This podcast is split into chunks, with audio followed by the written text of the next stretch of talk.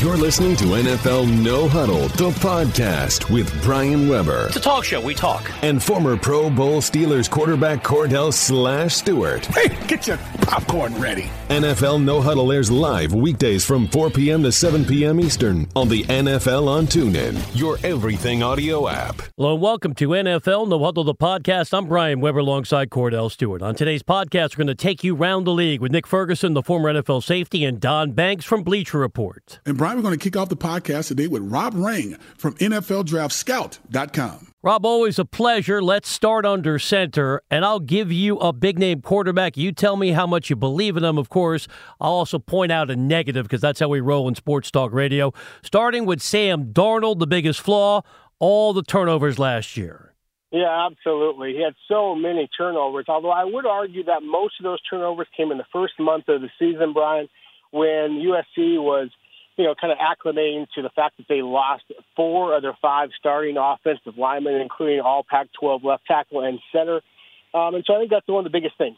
What I like most about Sam Darnold, why he is my number one overall rated player, and I believe that he will be the number one overall player selected this year by the Cleveland Browns, is the fact that he has the intangibles, he has the size, the arm strength, and the athletic ability you're looking for.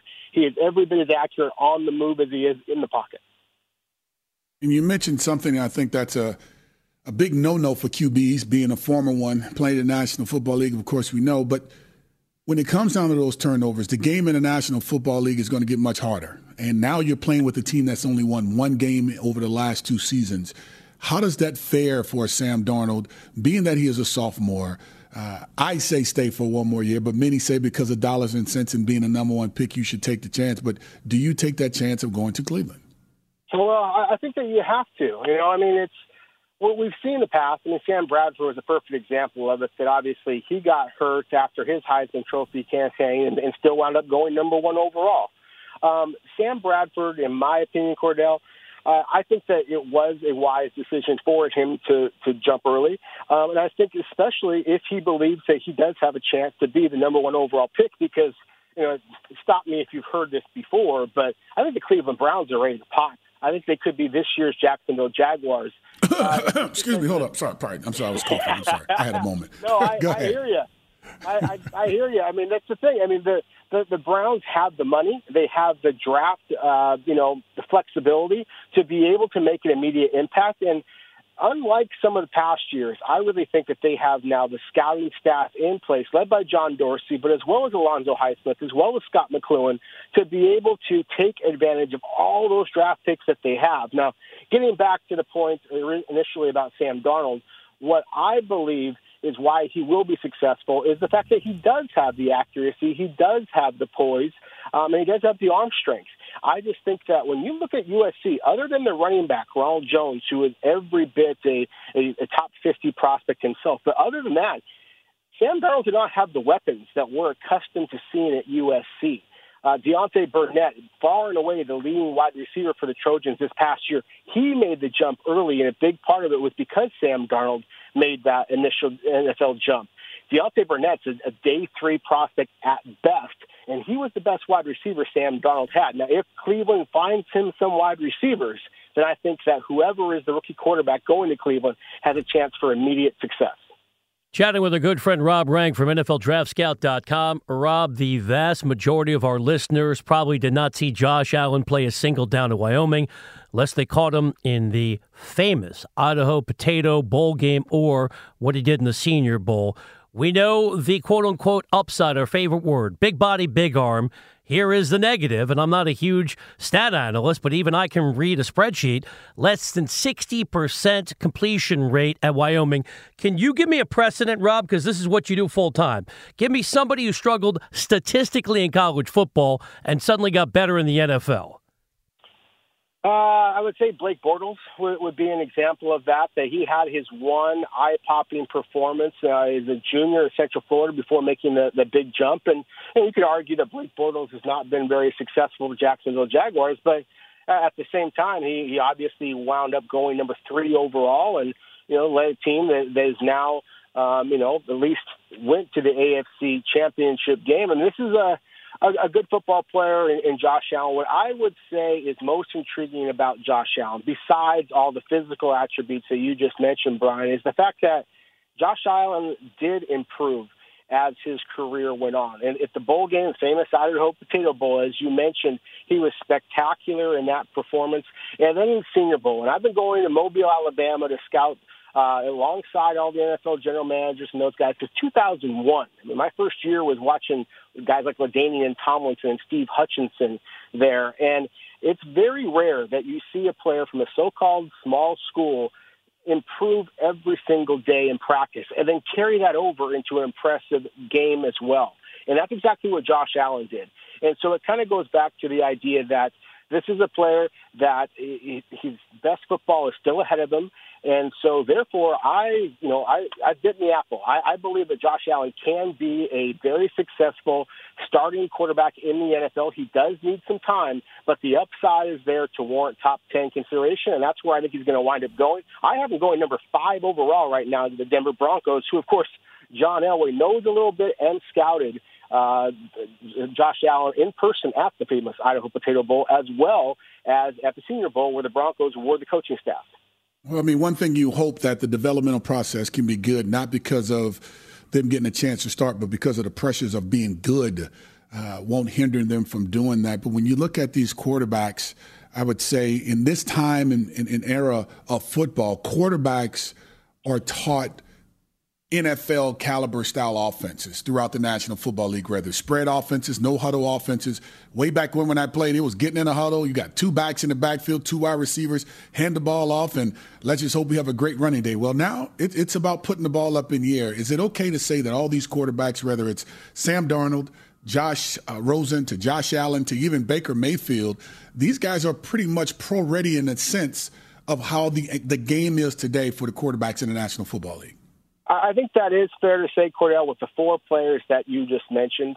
Baker Mayfield, you know, the fact that, that he played and spread offense uh, while at Texas Tech and then before making that transfer to Oklahoma, that was a little bit of a concern, but that's one of the reasons why I really applaud the young man for agreeing to participate at the Senior Bowl um, and, and be forced to, to change to a little bit more of a pro style offense. The Denver Broncos were the group that, that he worked under. So I was not a big Baker Mayfield fan. I'll call myself out, uh, you know, because I just thought, hey, this is a guy that is taking advantage of, of the historically weak Big 12 defenses uh, and playing that spread offense. But to see Baker Mayfield in person, to see that snappy release, to see that that he de- can create much greater velocity uh, with the football than I thought that he could, based on film review. Uh, I think that he can do that. Now, the one quarterback who is bandied about as a first round prospect that you did not mention, Kordell, that I have some I have some questions about his ability to come into the NFL and be immediately successful would be the 2017 Heisman Trophy winner, Lamar Jackson from Louisville, who did play in a little bit more of a simplified offense while at Louisville under Bobby Petrino, who has also led several other quarterbacks to be very successful in his scheme, and then they've gone, gone to the NFL and struggled to acclimate. I believe Lamar, Lamar Jackson has all of the talent that you're looking for, but that there is going to be a learning curve. And unfortunately, as an underclassman, he was not allowed to participate in one of those senior All Star games. So it's going to put that much more pressure on him to see how he performs during the throwing sessions at the combine, where I'm sure I'll be able to catch up with you guys this year as well. Rob, let's wrap it up at the running back position. Beyond Saquon Barkley, how is this group coming together? You mentioned Ronald Jones of USC. We had a real good conversation with Ronald on Radio Row at the Super Bowl, Minnesota. He's a very impressive young man. I think he's going to do well in the interviews at the combine. Yeah, I think he will also. I mean, he is he's a guy that reminds me physically uh, of a Jamaal Charles, a Chris Johnson. I mean, his straight line speed is remarkable, and He's also one of the best guys when it comes to the ball security, and that's not something you necessarily expect for a back at six foot, two hundred pounds. But whether it be Ronald Jones, whether it be Nick Chubb and Sony Michel from Georgia, those are two of my absolute favorites in this draft class. I, I think this running back class is, is very good. It may not be quite as good as last year's, but last year's was phenomenal. But I, I do believe that that NFL teams are going to be able to find running backs not only in the first round. You mentioned Saquon Barkley; he's the only back who I think is an absolute slam dunk first round pick. But if you're going in the late portion of the first round and you find a guy like a Derrius Guice from LSU, I mentioned the Georgia guys. Uh, you know, I think that you can find a running back in the second or third round this year, and maybe not be able to pull off what Kareem Hunt did for the Kansas City Chiefs, but I feel very strongly you can find a starter who can help your team win immediately, and that the running back class is about as deep this year as it was last year, and therefore is one of the strengths of the 2018 draft class. Rob, great information as always. Thanks so much for joining us again on the NFL on TuneIn. Always a pleasure. Thanks, guys. You're listening to NFL No Huddle, the podcast, and we'll be right back with more after this. Tune in, listeners. It's Fanbuary. It's Fanbuary? Yes, Fanbuary. That time of year when we get ready for life after football. NBA playoffs. Two, one for the win. Yes! March Madness. Slam, two hands. MLB spring training. It's gone. It's a home run. NHL playoffs. Is a chance. Block, rebound, score! And the best way to celebrate Fanbuary is by upgrading to TuneIn Premium so you don't miss any of the great moments in sports commercial free with TuneIn. Welcome back to NFL No Huddle, the podcast. Here are your hosts, Brian Weber and Kordell Stewart. Next on NFL No Huddle, the podcast, we welcome in Don Banks from The Athletic and Bleacher Report. Don, thanks for taking the time. Got to start in Philadelphia. What a unlikely run it's been for Nick Foles a few years ago, pondering retirement. Now he is the reigning Super Bowl MVP. Do you think, based on all the uncertainty surrounding Carson Wentz trying to come back from the knee injury, he goes back to talking about Foles being number two on the depth chart in Philadelphia, or is he an asset and maybe Philadelphia could get a first round pick for him if they are able to deal him in the offseason? Well, I mean that's the question for the Eagles. Uh, it certainly his value is never going to be higher. We know that, but it sounds like the Eagles are not eager to move him. I'm sure they're going to listen. I'm sure they're going to see if somebody blows them away, and I don't know actually what it would take to reach um, that category of being blown away. But I do think Nick Foles has already done the grass is greener, found out he fit better in Philadelphia than he fit anywhere else. I think he's showing every indication he's content with whatever the scenario that would leave him in Philadelphia. He's not worried about I have to start. Uh, I think he understands he's in a pretty good situation. To be clear, no one knows exactly if Carson Wentz's knee is going to be ready from week one. So, in some ways, makes a lot of sense for the Eagles to think about Nick Foles being left exactly where he is in 2018. It's just a matter of, I guess, if there's a desperate team out there ready to throw the sun and the moon at the at the Eagles. Don, when you when you when you think about this team, of course, with having Nick Foles in this position, and, and it's one that's, I mean, we've never seen one like this in a very, very long time, right? Where you, you go out and you make a few moves to grab your quarterback you wanted. Carson Wentz, he becomes uh, the, the, the, the lead guy for becoming the MVP in the National Football League. And then Nick Foles comes off and, and does what we anticipated seeing Carson Wentz doing. But this team now is, is potentially in, in, on the way to being $9 million over the cap. How do you relieve that pressure, um, you know, in a sense to say, okay, if there is a Nick Foles – we may be able to get a first and maybe a second round, Harvey, or a second and a third, and send him off somewhere else and get a few players to kind of alleviate some of that pressure. Do you think that may cause them to think about that down the road?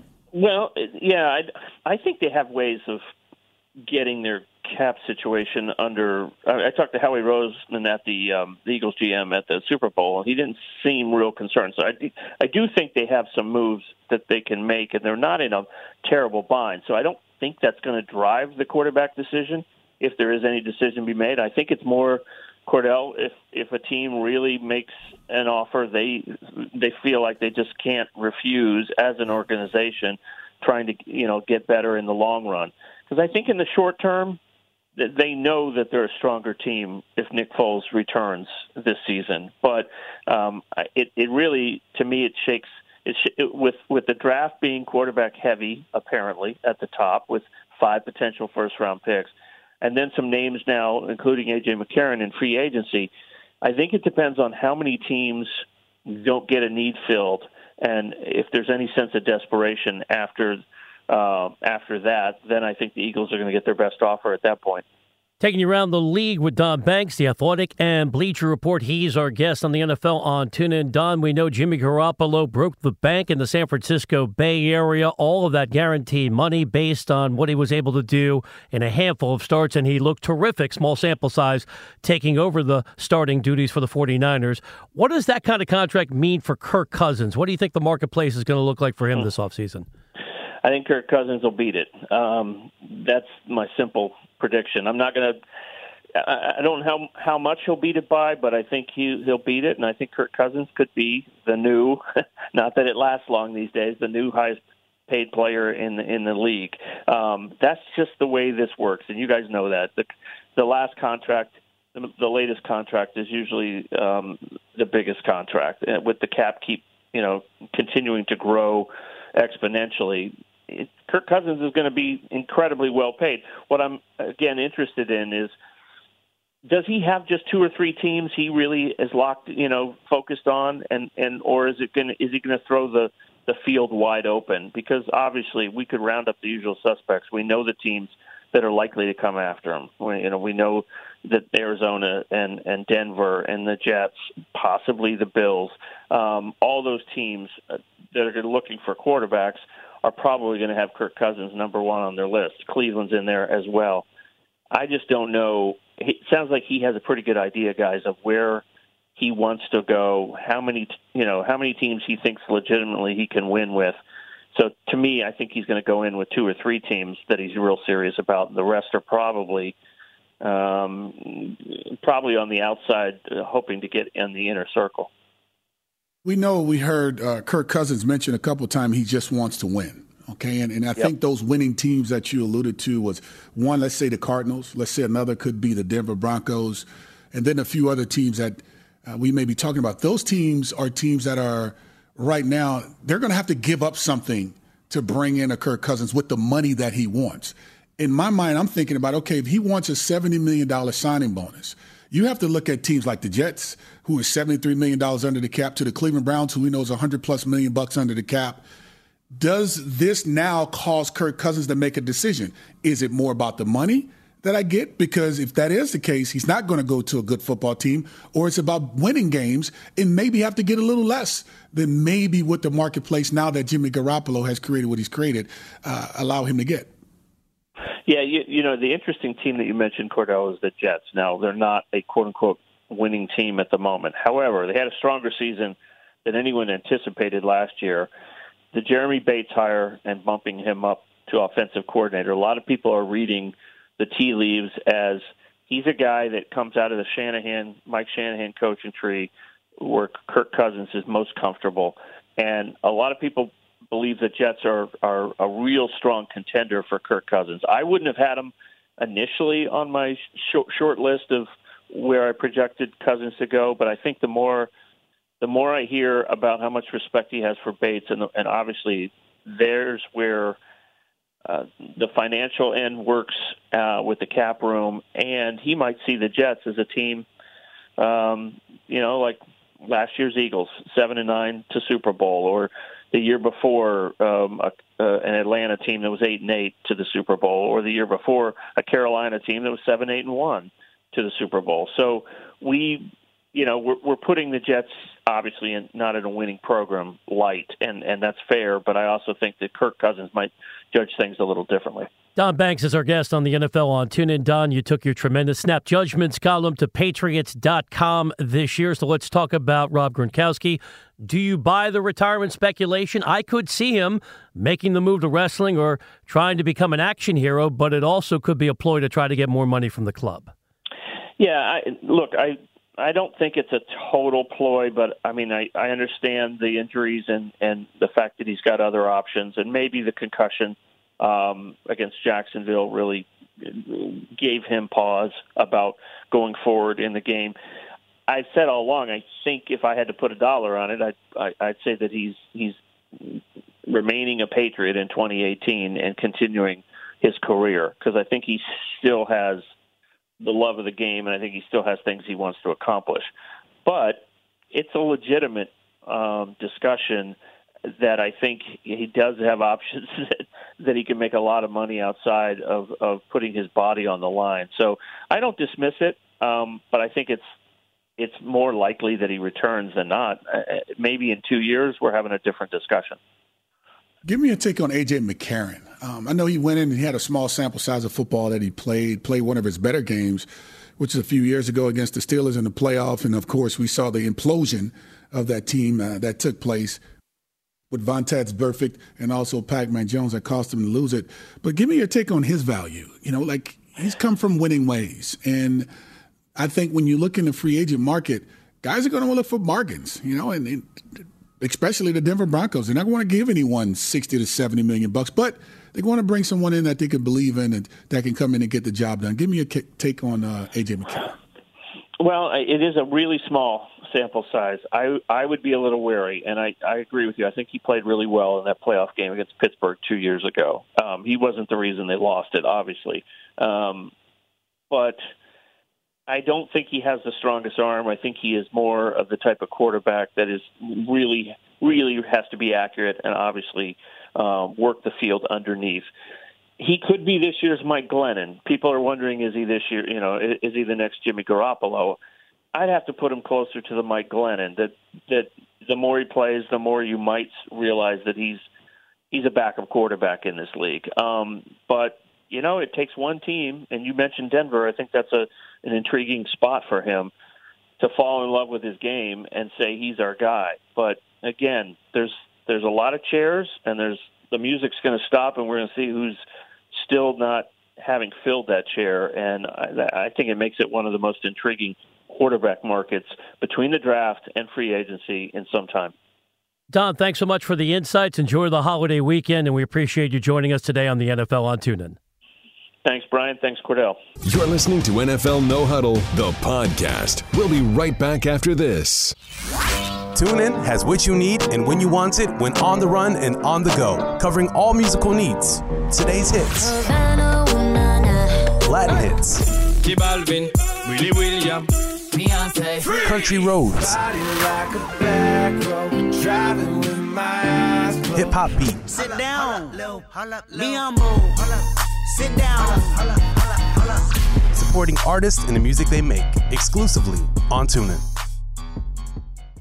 This is NFL No Huddle, the podcast. Here are your hosts, Brian Weber and Kordell Stewart. As we continue on NFL No Huddle, the podcast, Kordell and I let super producer Abe Gordon be the judge in a segment we call Average Abe. One co host was the most versatile quarterback of his generation. There goes Slay! The other co host is an Emmy Award winning media elite. How hard could it be? I'm a Stanford grad, I'm a genius. But who speaks for the fans on NFL No Huddle? Let's turn to a man whose football knowledge is better than most, but not as exceptional as he believes Average Abe. It's been said charity starts at home, so let's be charitable and let our super producer Abe Gordon actually have some airtime. Abe, it's your segment. Where do you want to start?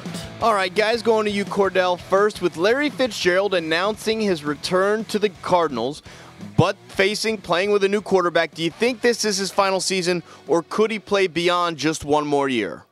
I think it depends on how successful they become uh, this season. If if they were to have this new quarterback, let's just throw it out there. Say it's someone like a, let's just say, AJ McCarron. He comes out and, or even a Case Keenum for the sake of kind of Sam Bradford, who, who we know all the free agents there in, in Minnesota.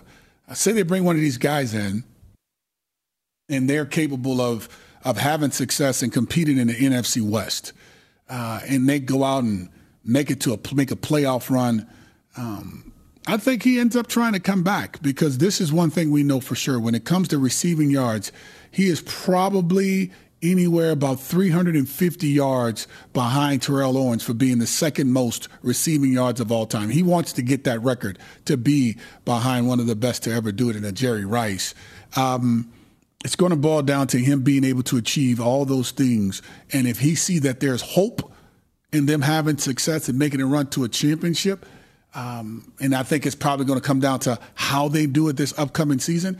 I think he does come back because they will allow him to, because he has so many vouchers I would say, because he's been there for so long, to do what he wants to do, how he wants to do it, whenever he wants to do it. And he's extremely respectful and humble after all the things that he's accomplished so far when it comes to being a receiver in the National Football League. So I think it's going to be his choice when it's all said and done. And I think he's going to choose to make this his final season. So if you care about age, and obviously he is in phenomenal shape, and we know the transition from the outside to the inside has not slowed him down in terms of productivity, become a dynamic slot receiver, which is supposed to be pejorative on a Big Word Friday. Say someone's a slot receiver, typically you're implying they don't have impact, not the case for Fitzgerald. Big numbers once more, despite a revolving door quarterbacks this year.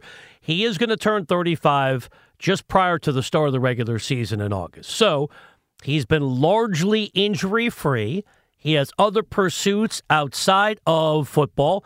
We don't talk golf on this show, but even I know that he was brilliant at Pebble Beach a couple weeks ago, winning that famous pro am. So I think if he sums up where he is, he's a first ballot Hall of Famer as of today. This is all bonus material. Walk away while you're still very good. Enjoy this last season. Don't tell us in the media. Don't make it official. You don't want the farewell tour. But walk away while you're still healthy and still playing outstanding football. To me, this is the beginning of the end. This will be his final season in the NFL.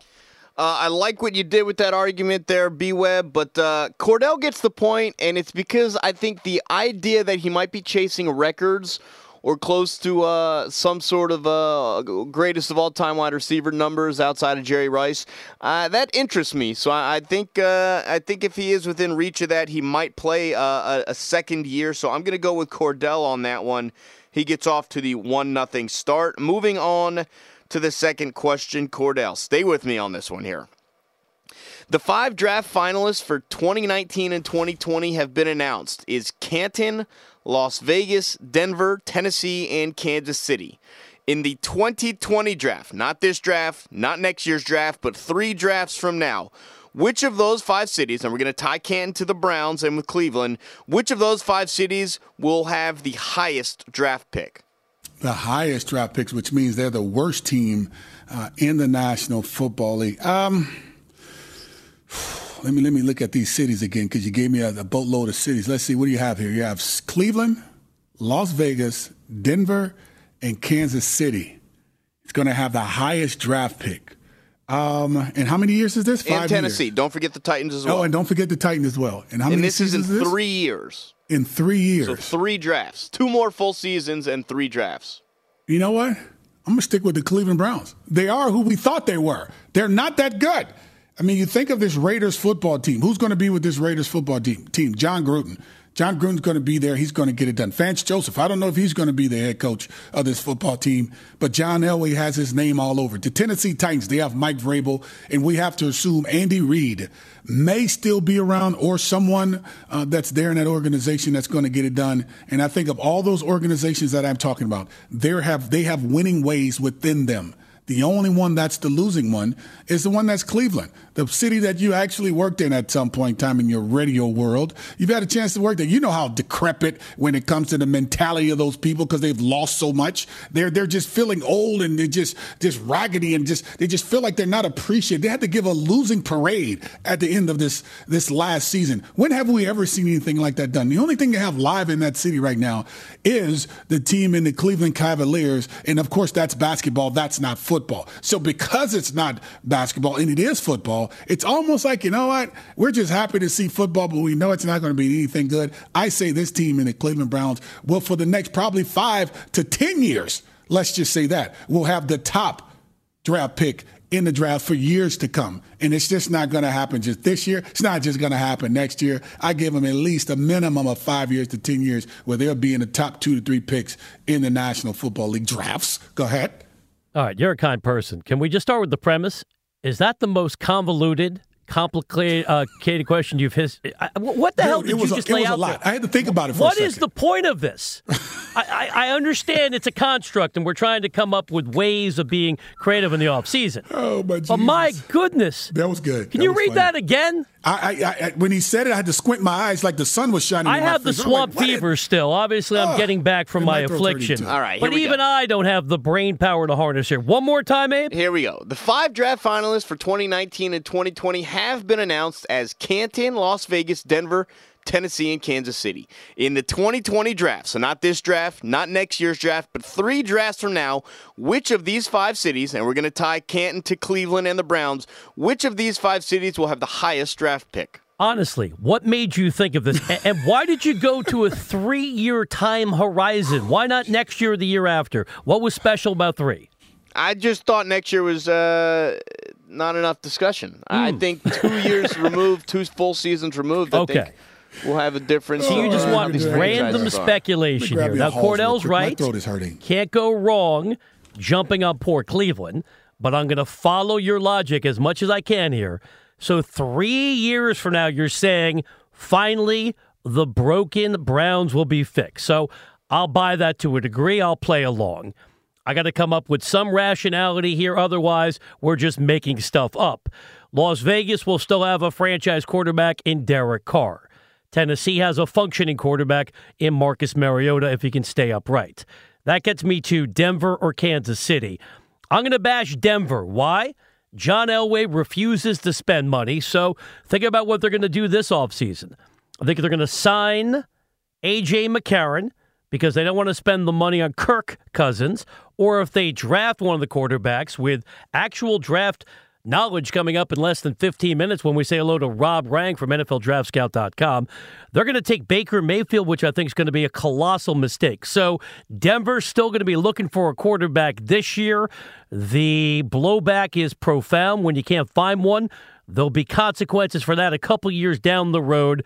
To mix it up, I go with the Denver Broncos in the most ill conceived question of all time in the history of sports media. Back to you. Believe it or not, B Web, I think you hit the nail on the head. For me, they are the one team that will not have an identity moving forward over the next two years. Uh, I, I think the quarterback situation there is going to be iffy. Cleveland's going to get someone this coming uh, draft or in free agency.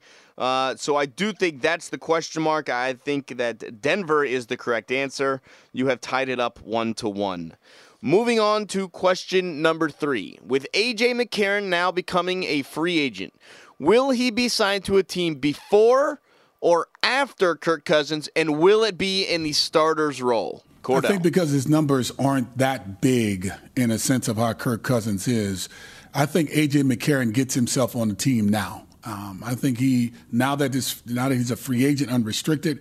I think when it actually opens for those guys to have a chance to to be on someone else's football team, for as the free agent market being open, uh, I think he gets it done sooner than later. I mean, his numbers won't be as astronomical as someone like a Kirk Cousins. I think Kirk Cousins will may be a little bit more difficult than we may believe because we know that he is the top guy uh, out there. I think they not so much will take their time, but they just want to make sure they do their due diligence and understanding that because of the number that it is he wants, you know, he may have to settle for a lesser team in comparison to the, the Cardinals, to the, the Denver Broncos, and, and even a team like the Bills. The Bills may take a chance with him, but when you see the Jets, 73 million bucks under the cap, when you see a team like uh, the, the, the, the Cleveland Browns, who are 100 plus million dollars under the cap, Jimmy Garoppolo is taking that San Francisco job. So I think now it's just a matter of what is the perfect fit for a guy like him that's going to be asking for maybe anywhere from 65 to 70 plus million bucks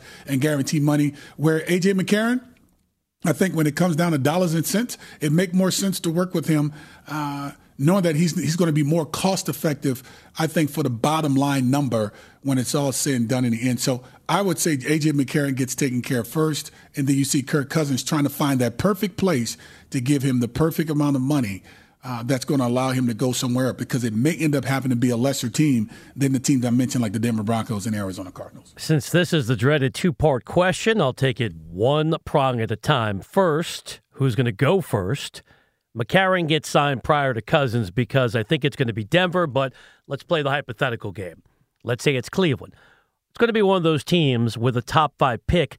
If you sign McCarron, unless Cleveland wants to get cute because they have both the number one and number four overall picks and devote one of those selections to a quarterback, but I think it's going to be Denver. So follow this reasoning. If it's Denver, you sign McCarron prior to the draft. That way, you don't have to invest draft capital in a quarterback. So it's McCarron going first.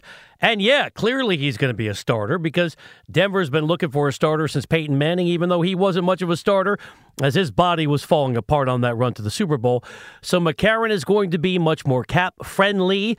I'm not convinced this guy's going to be a frontline starter. I keep throwing out Mike Glennon, not a lazy comp. We're just being guided by history here. McCarron is functional. He was okay. He was I, as they used to say in New York when I was a kid. But I'm not putting him in the Pro Bowl. I'm not putting him in the Hall of Fame. Still, it's all about a finite number of starters you can believe in. There are more teams with needs than actual functioning quarterbacks. So McCarron's going to get more money than he quote unquote should. And I think he's going to get it from Denver, Abe Gordon. AJ McCarron will be signed before Kirk Cousins, although he shouldn't. If you're in the running for free agent quarterback, you should wait until you're sure you have no shot at Cousins. That's just my thoughts. And it will be in the starter's role, although, again, it shouldn't. I don't think he's uh, going to do much in that role. So, uh, B Web on a two question run gets the point on that one. Kordell, moving to you. Question number four, chance to tie it back up. What's your favorite event of the NFL offseason? Is it the combine, the draft, the free agency window, something else? What you got for me? Oh, the most fun, I think, is obviously um, it's not the camps, you know, because yeah, I know the teams come together and all that fun stuff. It it still becomes a little murky. Uh, I think when it comes to the draft, you know, that's a tremendous amount of fun because you get a chance when we travel, of course, to the venues. We get a chance to to see the fans uh, get excited, and you start trying to now position these teams to go to a Super Bowl, or will they be a better team than what they were the year before? And then when you think of the, think of the draft, you know, they have all these youngsters uh, that are coming out with their opportunities um, to actually have a chance to to to to to, to go to one. This is what I'll say to you. I'll go to the combine. I like the combine much better. Why? Because you have all these young kids walking around with their agents being around and and you have all these teams trying to find the, the right kid to, to put him in position. We're trying to come up with the right answer of who's going to go where and why, and we all become fools. Why? Because we're all wrong. Uh, so when I think about it, I think about the youngsters having a chance to go from the collegiate level to the National Football League and the enthusiasm and the excitement and every all the stories we hear from all these young guys of how they started their careers playing football, who was instrumental in their lives, to now all of a sudden having a chance, like a Leonard Fournette, saying that he's five to 10 pounds overweight, and, and everyone's making a big deal of it because they're saying that he's out of shape, but he's telling everyone it's water weight and all of a sudden he still ends up going very high in the draft to the Jacksonville Jaguars. So I think the anxiety and anticipation uh, of, of it all to see these kids come together and putting talent against talent. Think about it. Josh Allen, Josh Rosen. Think about it. The diminutive, as Brian Weber says, the Baker Mayfields of the world.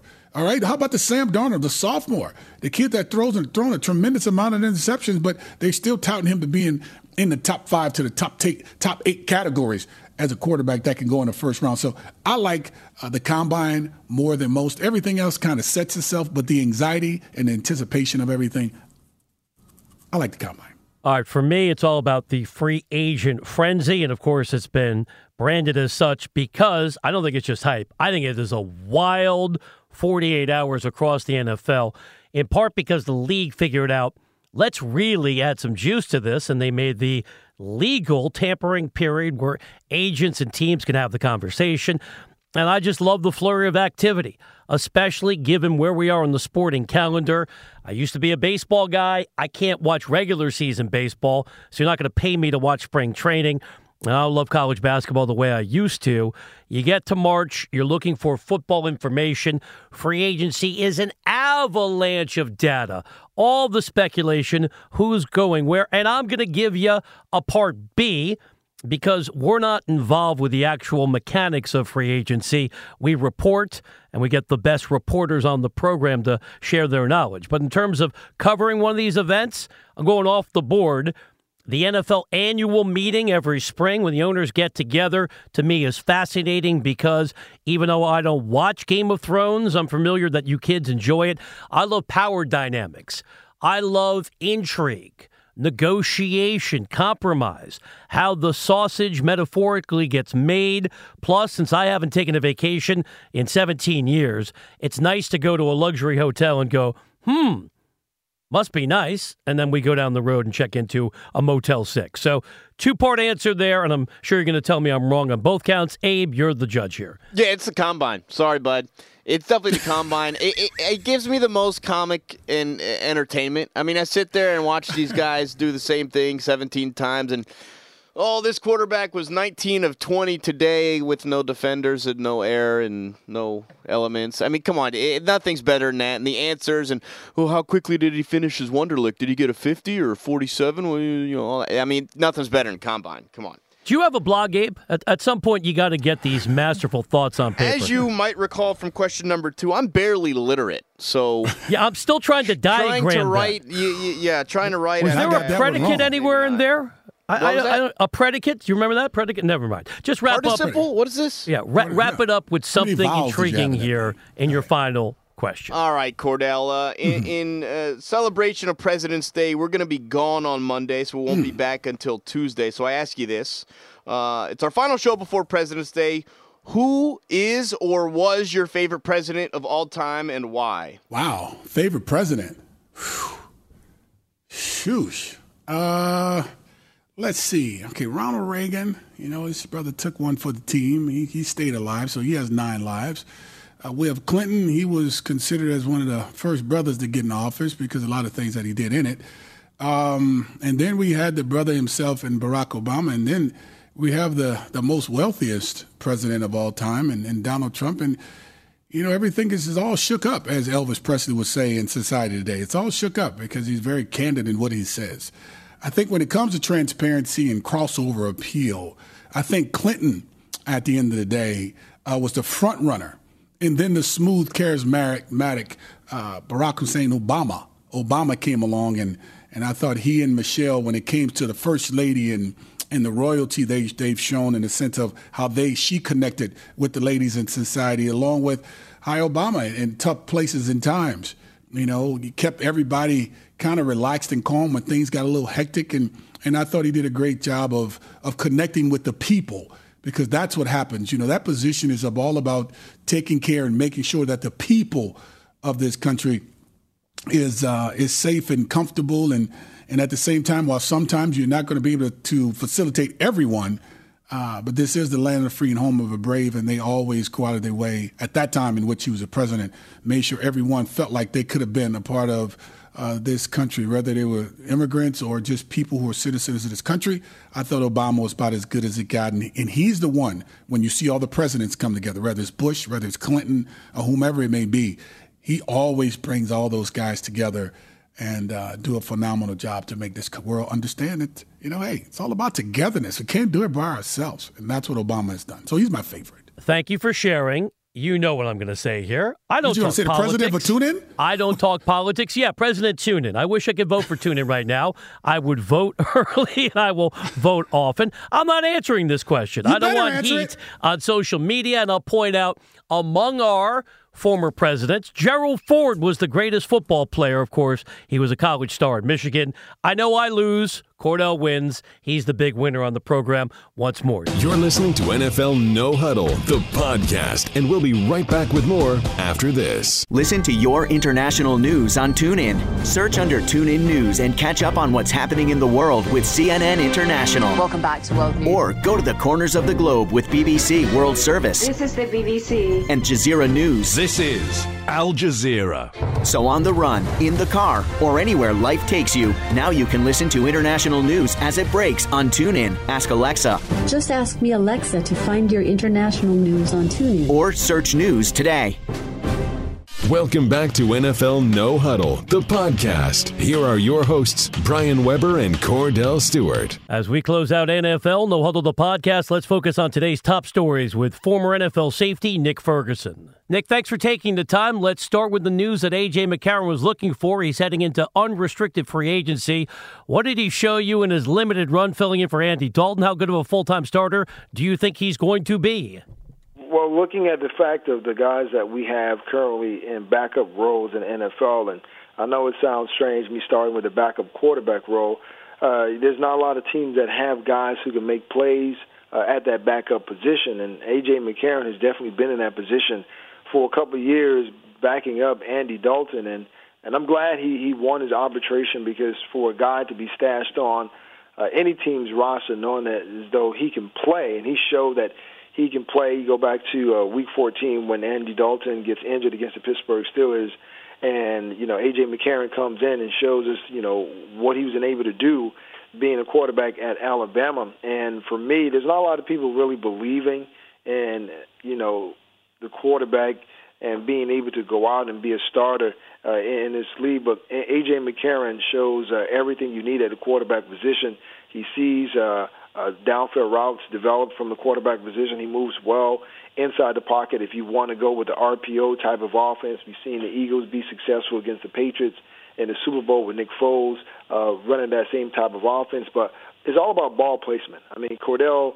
Uh, you talk about a lot on this program. Kordell is the only quarterback on this program. He's played the position and he knows well. I mean, so often do we hear about quarterbacks, uh, guys needing to have that gunslinger mentality and a strong arm. But if your decision making and your ball placement isn't there, then to me, uh, you might as well be a, a pro bowl, bowler, uh, if you will, with arm strength like that. But uh, AJ McCarron, I'm, I'm glad he's uh, uh, open. He's hitting the free agent market. Now he can see what his true value is. Uh, we've watched Kirk Cousins uh, hold the Washington Redskins for ransom over the past couple of years, and for me, even though we don't have a lot of professional tape on Andy Dalton when we've seen him play. You know, especially from my perspective, he's played the game well in the way that you want a guy to play the quarterback position, especially coming off of the bench in a critical situation and showing that he can actually deliver. Nick, when you when you look at the, the playing field for the quarterbacks right now, you got guys coming out of the draft, you have free agents that are out there, so the marketplace is – it's pretty darn nice uh, for quarterbacks, but yet there's only so many spots that are available. But this does put a premium on that position. I think AJ McCarron, as you alluded to a second ago, uh, is one that's uh, I think that's going to be cost effective for a lot of football teams. While yes, the money has gotten big because of what Jimmy Garoppolo has been able to do, and and of course we know what Kirk Cousins is going to have an opportunity to get teams are still trying to find that bargain. I think that's why it's going to be tough for uh, Kirk Cousins to go somewhere like Denver or Arizona uh, because while their teams are prepared to bring in someone of his caliber, they don't know for sure if they have to spend that type of money just because if they do, they would have to get rid of a few guys. But yet you see the Jets, you see the Cleveland Browns can be a team that can grab him. AJ McCarron, I think, is in the driver's seat for the most part when it comes on to have a chance to go to a better team because they don't have to spend that much on him. You're absolutely right, uh, Kordell. When when the Washington Redskins decided that they were going to trade for Alex Smith, that kind of put Kirk Cousins in a tough situation, knowing as though the Redskins is off the table. Then it was okay. Well, maybe he links up with uh, Kyle Shanahan with the San Francisco 49ers, but they lock up uh, Jimmy Garoppolo for five years. So now there's kind of slim pickings. Yeah, it's either uh, the Broncos, uh, the Jets, uh, Arizona, or the Cleveland Browns. And then now you have to look at cap space. And the Denver Broncos, uh, they don't have uh, as much cap space as the Cleveland Browns. And if you are Hue Jackson, who are you more familiar with? A.J. McCarron or a guy like Kirk Cousins? And for me, when I look at the fact if, I, if I'm a GM, I'm not going to kind of mortgage my franchise betting on Kirk Cousins, knowing exactly what you just said – what am I going to have to sacrifice maybe on my defense if I'm John Elway to get a guy like Kirk Cousins? Maybe I go out and take a risk on a guy like A.J. McCarron, knowing as though, you know, I have a great defense. We will retool our offensive line. Our ground game has been uh, great with C.J. Anderson going over a 1,000 yards last season.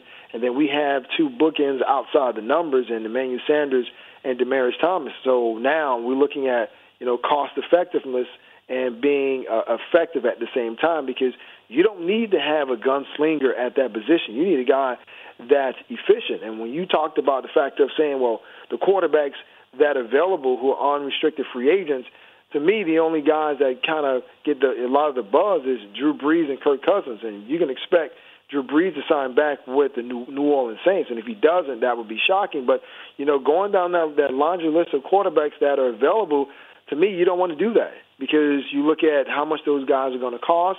And you mentioned another aspect of it. What about the guys coming out of college? They look great. You know, some, you know, talk Sam Darnold and Josh Rosen, but once again, we're still talking about rookie quarterbacks that still lack NFL experience and you still need to develop them. But if you're a team that is built to win now, you go out and get a cost effective quarterback that's either A.J. McCarron or you trade for a guy like Nick Foles. Chatting with Nick Ferguson, the former NFL safety who spent a decade in the league. Nick, you're a proud alumnus of the New York Jets. Way too early question, but you can handle it. Who's going to be their starter this season? Well, that's that's hard to say because right now they really don't know. Uh, you got you know Bryce Petty and Christian Hackenberg, but the guy for me is Josh McCown, uh, a journeyman in the NFL. But he showed last season that he can come in and lead this team. Uh, got got banged up, some bumps and bruises, but for the most part, he was the most impressive uh, quarterback that we've seen uh, for the Jets in, in a long time. So to me, from Todd Bowles, that's the guy that I want to start uh, 2018 season with. But now you're still wondering, well, who's the heir apparent? You, you haven't really truly developed the backup two quarterbacks, Hackenberg and Bryce Petty. So you need someone else that you can bring in and now start to develop that guy to take over and groom them to take over for Josh McCown. But that's going to be a real tricky situation for Mike Maccagnan and Todd Bowles. But that's definitely something that they need to do. But Josh McCown is the guy moving forward until they're able to develop another quarterback. Speaking of the quarterbacks, uh, let's go to a, a, veteran that's already established on his team and got paid very handsomely. Uh, let's talk about Andrew Luck. Uh, last three years, he's he's missed 26 games, and they bring in uh, Frank Reich who let's just say hopefully will be able to to bring some life into the situation and keep Andrew Luck on the football field. What do you think he does when he comes into Indy to give him an opportunity to have some success? Because you know they need help, especially on the offensive side of football everywhere. Well, you know this is was one of those uh, uh you know positions as far as taking over for a team that was uh, uh, I think for for me was really trivial because they have so many issues on both sides of the ball. I hope uh, the organization and management uh, are really truly committed to giving Frank Reich what he needs and the time he needs to develop the guys on his roster. But you just look at what you know Frank was able to do with uh, Carson Wentz and Nick Foles. Uh, you, you can say, well, you know Carson Wentz and Nick Foles, they had Frank Reich, they had Joe DeFilippo, and they had Doug Pederson there. So that's three guys who have, have knowledge on the quarterback position that helped out. But when you look at a guy like Andrew Luck, we already know he's like Peyton Manning. He's a cerebral type of player. He processes information well. We know when he's healthy what he can do on the field. So it, it's about you know putting pieces around him. And the first part is you know solidifying that offensive line and finding another running back because right now Frank Gore is you know elder statement statesman in that running back room, and you know there's no certainty he's going to be back. So you need to be able to give a guy like Andrew Luck or Jacoby Brissett some kind of balance at that running back uh, position. But I have all the faith and confidence in Frank Reich that he can go in and he can uh, you know right the ship, especially if the organization is committed uh, to giving him the pieces and the resources he needs. Because don't forget, he was the quarterback who had that phenomenal you know, comeback win against uh, Warren Moon and the Houston Oilers. So uh, this is a perfect situation for him to actually make his name as a head coach. But there's a lot of commitment that the organization and resources they're going to have to dedicate to giving him uh, to make sure this team is really competitive in 2018. Nick, even if Andrew Luck is fully healthy and nobody knows that to be true, he went on a video chat the other day endorsing Frank Reich, but wouldn't talk about where he is physically. And we know he still has not been able to throw a football. But let's say it's best case scenario, he's back and looks like Andrew Luck again. Where are you slotting Indy in a division that's vastly improved? Jacksonville made it to the AFC title game. Tennessee broke through, got to the playoffs, and Deshaun Watson before going down was a revelation in Houston. Well, I'm I'm going to put them still in the fourth spot. Uh, B Webb is because you mentioned you know those uh, other three teams they've done well in developing uh, their teams over the years, and uh, Frank Reich he's got to come in and change something with the defense. And even if Andrew Luck is Andrew Luck of old, if you can't stop someone on the defensive side of the ball, it really doesn't make a difference. And uh, this narrative hasn't really changed. It was the same when Peyton Manning was there. It's the same with Andrew Luck. We're just have to, we're just going to have to score more points than uh, our opponent. So right now, until they show anything different, because what we know when you go out in free agency and you go out in the draft and you try to rebuild that defense, things are not going to come together as quickly as you would expect. And then looking at what Jacksonville has been this past season, they're going to continue to be uh, a terror. So you have to make sure that you can match them on the defensive side of the ball because you're not going to be able to match them offensively every single game. Kirk, let's just talk about uh, Kirk. Uh, about to say Kirk Cousins. Uh, Nick, let's talk about Kirk, Kirk, Cousins. You Sorry, got Kirk buddy. on the brain. I wonder if he's going to give you some of that cash he's going to receive. It's all good, bro. Um, tell me, tell me, how do you see Kirk Cousins actually finishing up this this uh, this offseason? Because he's going to ask for a big penny, and I think Jimmy Garoppolo has really set the tone. And because the body of work is much better and it's bigger, I won't say necessarily better because this guy is undefeated. It was a small sample size, but he's winning, and that's afforded him to have a hundred thirty-seven point five million dollar deal. Tell me about Kirk Cousins with his experience. Where do you really see him have an opportunity to have a really, really good fit? Well, first of all, as far as the, the, financial side, he's going to go to whatever team and say, look, you know, look what San Francisco has uh, decided to give Garoppolo. You know, and my time here in back-to-back seasons, uh, more than you know 3,000 yards in those seasons, and some of my guys have been banged up on the offensive side of the ball. So, you know, this is what the market is uh, demanding that I get paid at this particular point. But what's going to happen with Kurt is he's going to have to humble himself. If it's not a, a team like the Cleveland Browns, you know, then it's going to be very difficult for a team once again to kind of fork over that type of cash for a guy who re- really hasn't shown that he can be, you know, a Brady type of guy. He can be a Manning type of guy uh, or, or a Brees, where where he can actually lead a team or just will a team uh, to victory, even if they're deficient on either side of the ball. So he's going to have to humble himself and maybe reduce to taking less money to be with a quality team to actually try to make make a run. If, if that doesn't happen, let's say he goes to Cleveland, then he's going to have some struggles. Uh, they have a new uh, offensive coordinator, uh, which will probably try to you know game plan and scheme some things uh, for him. But still, you still don't have the elite talent on the offensive side of the ball in Cleveland that you may have you know, with the Denver Broncos. So it's all about Kirk Cousins and, you know, what does he want to be? Do you want to be the highest paid guy or do you want to have a chance to win some championship and that may mean taking less money to do so? Nick, great information as always. We appreciate the time. Holiday weekend coming up. You are the resident movie critic on this program. When will you be checking out Black Panther? Uh, Black Panther, we'll be checking that out in about four hours, my friend. Wow. Yes. Almost like you and I had rehearsed that. I just guessed because I know you. You're going to love it, Yes. Nick. I saw it today. Saw it, Oh, you- saw it today. It's phenomenal. There, there- there it is. Well, uh, I- I'm looking forward to it. Uh, this is the first time we have uh, another African American hero in Black Panther other than Blade. So uh, I, I'm, I'm, I, lo- I love the whole idea, and not just African American kids are embracing the character. Uh, it, he kind of speaks to a diverse crowd. So I'm, I'm really excited about seeing the film. But real more quick before you go, before check you out- guys go, if you watch the Civil War with the Avengers, you get an opportunity to see uh, the debut of the Black Panther actually already being a part of the Marvel fam- Marvel family. But yet, when he ended up getting his, getting his own show, I think that's when it became extremely intriguing. But check him out on the Civil War Avengers, uh, where you have obviously you have Iron Man, uh, you have the Incredible Hulk, you have Thor, uh, you have all of them, and then you get an opportunity to see him in his own his own film. But the debut started with the Civil War Avengers. Check it out. A- absolutely, absolutely. Well, Nick knew that. I was going to plug his podcast, At the Movies with Nick Ferguson, Kordell. Check it out. Thank you, Nick. Have a great weekend. All right, guys. Enjoy your weekend. Thank you for listening to NFL No Huddle, the podcast on iTunes with Brian Weber and Kordell Stewart. Listen live weekdays from 4 p.m. to 7 p.m. Eastern by downloading the TuneIn app and searching NFL No Huddle. The National Football League is on TuneIn, your everything audio app.